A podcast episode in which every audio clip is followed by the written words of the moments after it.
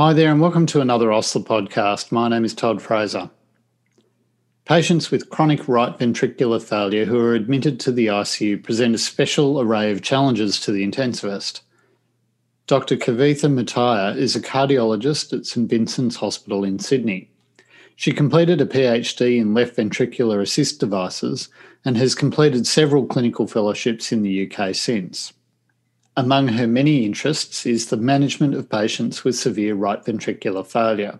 She joins me today to describe the presentation, challenges, and management of such patients in the ICU. Kavitha, welcome to the podcast.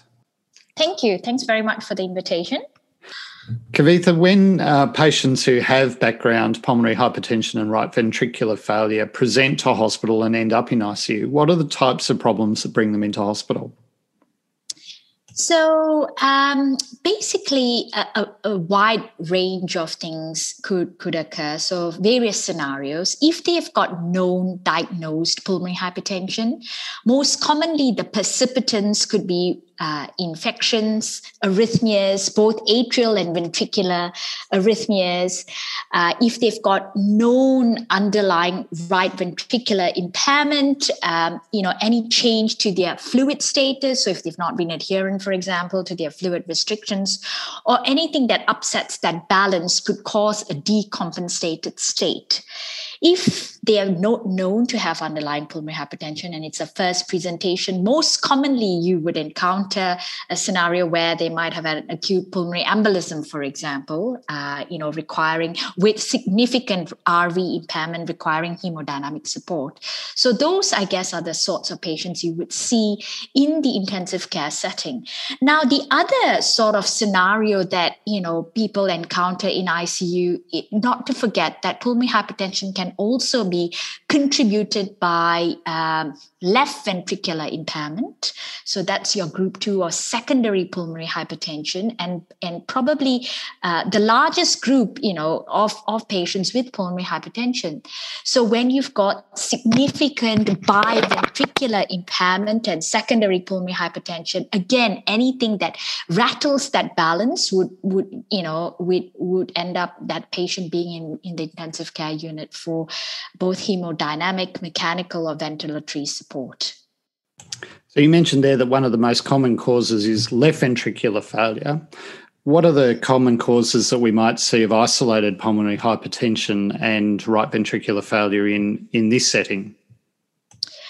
Um, so with left ventricular failure, so w- when we have uh, I, uh, it, so it's not necessarily isolated ventricular failure. So in this setting, you've got biventricular failure and concurrent pulmonary hypertension. So any cause of left ventricular uh, failure. So, an ischemic cardiomyopathy uh, with significant systolic impairment, uh, valvular uh, valvular causes of a left-sided uh, cardiomyopathy, uh, you know, and often they have what we term non-ischemic dilated cardiomyopathy, and that ranges, you know, that list is is, is quite long. it includes a viral, idiopathic, you know, all sorts of forms, you know, familial DCM, restrictive cardiomyopathy is another form that often involves the right ventricle. So the myopathy affects, in addition, the right ventricle. So you may not have systolic impairment, but you have a stiff heart or diastolic impairment. Normally, with just diastolic heart failure, so you've, if you've got normal systolic uh, uh, function with just a stiff heart, you don't necessarily end up in the ICU setting. So these patients tend not to be quite as sick and even if they get you know flash pulmonary edema you know they, they turn around quite rapidly just with you know ccu based therapy. Um, and and and often uh, even with severe biventricular impairment you can get significant pulmonary pressures. So with elevated transpulmonary gradients not necessarily you know you don't necessarily have an additional cause for the pulmonary hypertension apart from severe biventricular failure failure. Um, and with time, with uh, reverse remodeling strategies and or uh, mechanical uh, therapies, you know, they, they tend to improve. For patients who present with um, uh, primary pulmonary hypertension in the Australian setting, what sort of uh, causes would you commonly see? So, as you know, the you know the primary pulmonary hypertension or Group One uh, disease. So eh, there's again, uh, you know, a, a quite a, a, lengthy list. So you've got your in, idiopathic pulmonary hypertension, you've got your heritable uh, pulmonary hypertension, you've got it due to you know exotic infections, HIV, schistosomiasis, etc. And then you get the rarer causes, which you know you you you, you ought to know about, even if you don't see them commonly because you think about it. Uh, these include the groups such as pulmonary veno-occlusive disease or pulmonary capillary hemangiomatosis. And these patients can be very, very sick, often requiring ICU support um, if. Uh, uh, if, sorry about that. Uh, if um, if if you know as i mentioned if any of those things happen the infection the the arrhythmias etc uh, the i would like to mention you know the group the pulmonary veno-occlusive disease and the pulmonary capillary hemangiomatosis as as a specific problem because the traditional um, uh, pulmonary vasodilator therapies may not necessarily work and they might impose harm. So in this group of patients they when uh, therapies are not readily available you know and they become sick they end up in icu uh, you know commonly. Yeah. What are the um, the key principles of managing somebody who has decompensated right ventricular failure in the setting of pulmonary hypertension? So um, you know, we we go with really a stepwise approach, uh, not necessarily stepwise, but you know, a few things that you you you just do. It it's standard treatment, really, what you normally do in the intensive care unit. So, firstly, you identify triggers for their decompensated state. So, you know, infection, arrhythmias, uh, volume, overload, and you try and correct those things, uh, parameters. Atrial ventricular arrhythmias, obviously with either cardioversion or uh, antiarrhythmic therapy infections, you know, identify the source and treat it. Uh, the fluid volume state, if you're not winning just with diuretics alone, you may have to put them on, you know, hemofiltrate, uh, ultrafiltration or CVVHD just to optimize the volume status. And, and, and sometimes I think it's better to, to do that early rather than wait when they've got an other end organ dysfunction. And then you, you get, get quite stuck really when their kidneys, liver, etc. start failing. So sometimes it's better to bite the bullet and, and you know get that that volume status optimized early and then of course if you're still struggling with with significant rv impairment despite correcting those the, those identified reversible factors you you want to optimize that pulmonary hypertension and their and their afterload. So you you would consider pulmonary vasodilator therapy in the icu you know you can use inhaled nitric oxide intravenous epoprostenol uh, inhaled allopurinol as measures. And even and, and in the setting of it being uh, secondary to left ventricular impairment, I find intravenous GTN particularly helpful in this setting. Obviously, with you might need some vasopressor support if their blood pressure doesn't tolerate it. Um, and essentially, those are the, the basic principles of managing someone with significant RV impairment uh, with concurrent pulmonary hypertension. Um, there's obviously an interplay between the right ventricle and the left ventricle that is of concern in this situation. Um, one of the challenges is getting the volume status right, the uh, right amount of preload for the right ventricle to enable forward flow, with the uh, the opposing factor of having left uh, sorry septal deviation into the the left ventricle compromising left ventricular function. How do you get that balance right in the clinical setting? So that's a very good point, and often we forget about the you know the the contribution or or the um, the uh, interplay between the ventricles. So the interventricular dependence or interdependence is, is pivotal in significant RV impairment and significant pulmonary hypertension. Um, I, would like to mention uh, it, it is actually a cause of left ventricular uh, dysfunction in the setting. It elevates LV pressures in addition. So when you have severe pulmonary hypertension, severe RV impairment, the right ventricle is dilated, it squishes your left ventricle. That causes actually an elevation of your wedge pressure. And often, even if you don't have um, intrinsic LV impairment, or even if you don't have any scar in the left ventricle, when we do right heart catheter studies, you often find that the wedge pressure is somewhat partially elevated.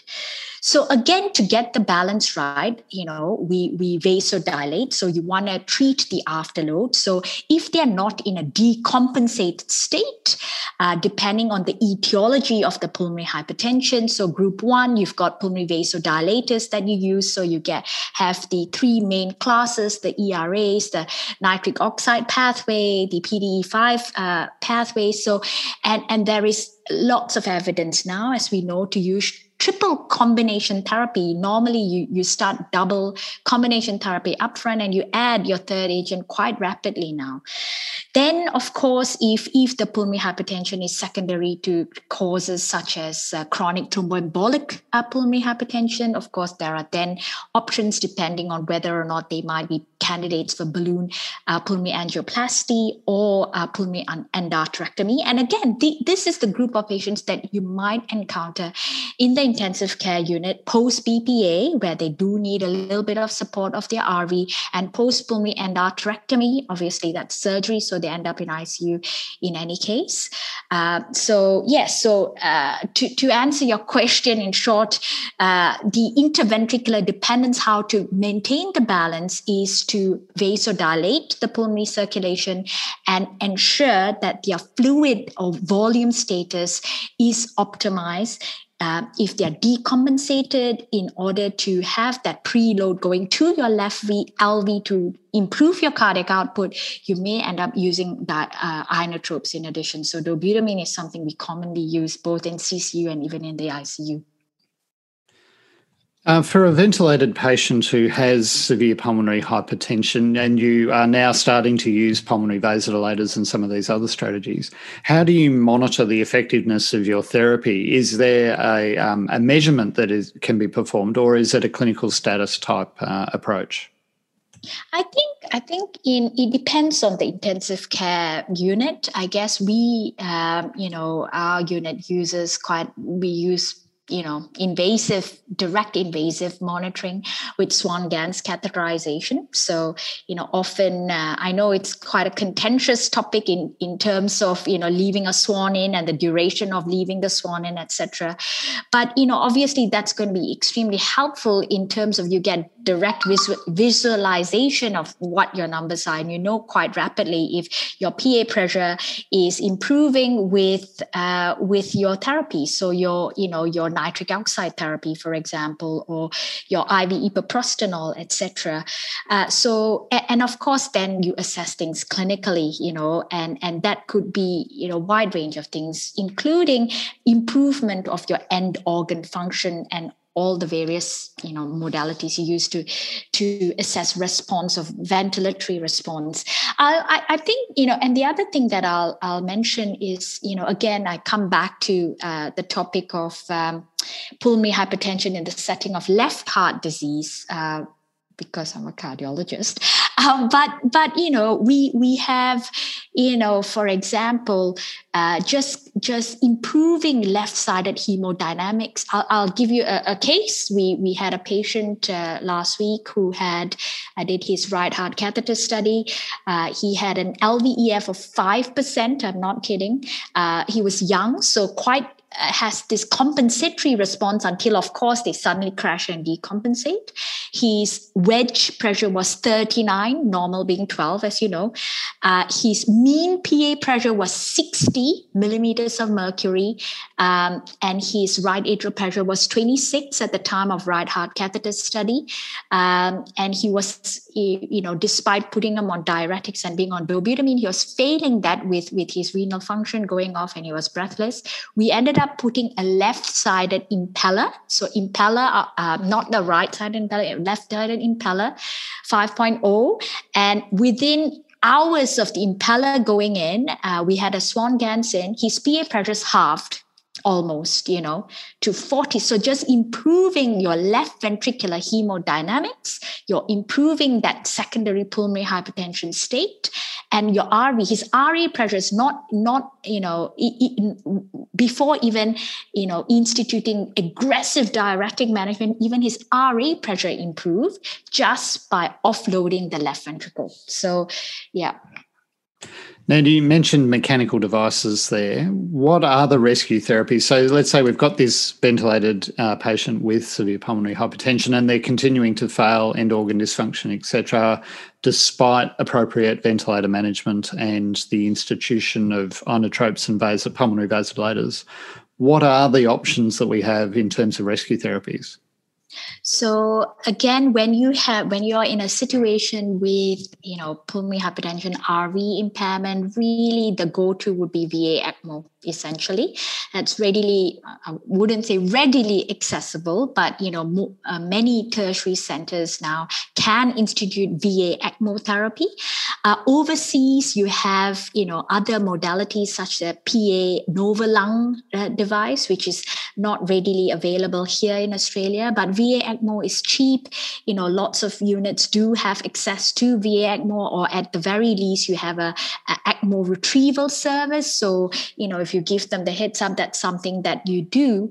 And of course then you know if all else fails um, and if they're otherwise a suitable candidate for lung transplantation you know you support them on va ecmo and you you try and get them an organ uh, or you know you, you you try and at least work them up rapidly to see if they would be someone who would benefit from lung transplant now i would like to mention here so you know many people would ask you know if you've got significant pulmonary hypertension and RV impairment, would a lung, I mean, your RV has failed, would they be okay just with a lung transplant? And the answer actually yes, unless they have got concurrent significant congenital heart disease with structural cardiac abnormalities we we we we often get it we do. We don't need a heart lung transplant. Essentially you you transplant their lungs their rv with time. You may need to support them in the immediate post-operative period with ecmo again.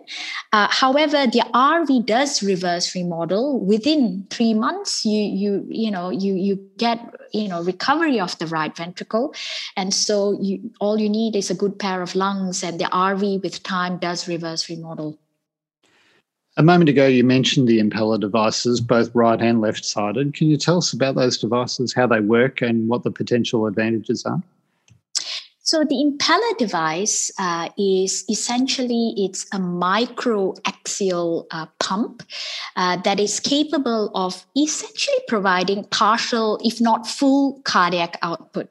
So the Impella, the Impella RP is a device that you know sits in the pulmonary artery and and it's used for patients with isolated right ventricular failure. Now I would like to say that you know a word of caution in patients with uh, primary pulmonary hypertension and RV impairment because with the Impella you're actually increasing the RV afterload. So, you know, you you you may struggle a little bit in this setting unless you have concurrent, you know, you use uh, heavy duty pulmonary vasodilator therapy.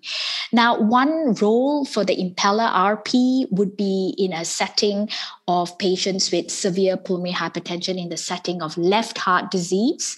Um, you put a durable left ventricular assist device in uh, instead of uh, and they, their RV is impaired and maybe not so bad that they need a biventricular device. So we can implant a durable LVAD in the RV position if, if it's really significantly impaired. But often you have a setting where you just need temporary RV support. And we have, um, you know, in some centers overseas primarily, they do use the Impella RP in the setting as a temporary RV support, we tend to use more venopulmonary arterial ECMO support in the short term to support the right ventricle. Uh, now, the Impella, the Impella 5.0, 2.5 is again a microaxial pump that is uh, implanted uh, uh, uh, you know, retrograde through the aortic valve. So the pump sits in your left ventricle, and again, it's capable of of, of generating, you know, up to five liters per minute of cardiac output. It's a temporary device, so you you don't um, have it for more than 14 days at a time. You know, there are risks involved with the device, obviously, infection, hemolysis, etc., etc. Uh, so, you know, if they if they start not showing signs of recovery or improved hemodynamics within the 14 day mark, leaving it for longer than that, you do start running into problem.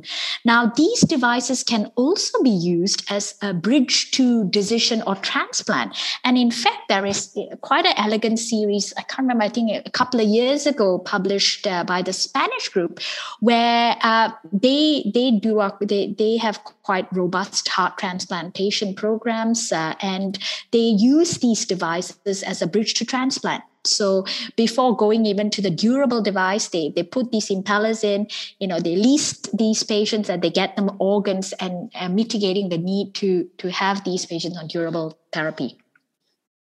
Kavitha, finally, what is the outcome for patients who do end up in the ICU on a ventilator with severe right ventricular failure in the setting of pulmonary hypertension? How do they do? Um, and what, in terms of discussing options with families, what should we know about these patients and their outcomes? Yeah, I guess pulmonary hypertension, as you know, it's um, you know it's uh, yeah it, it's a tricky tricky disease process and uh, you know patients can when they end up in the icu setting you know if you're depending on the series that you look you know mortality can be quite high so in hospital mortality uh, for patients uh, with severe pulmonary hypertension and concurrent RV impairment who end up in the ICU uh, can be up to 48%, you know, 35 to 48%, depending on, on the series. So I think early on, if, if they show signs of not improving within the first few days of instituting, you know, either mechanical therapy or vasodilator therapy, I think it is. Uh, you know, it, it's not unreasonable to inform the family early of you know what the options are and and what the trajectory that the expected outcomes and trajectories are so that you know they're not left in limbo pretty much um, again uh, depending on you know accessibility to um, advanced mechanical uh, support strategies and or transplantation. Uh, the outcomes may vary a little. However you know uh, in essence mortality is not low in this group of patients. Are there any factors that might influence that discussion?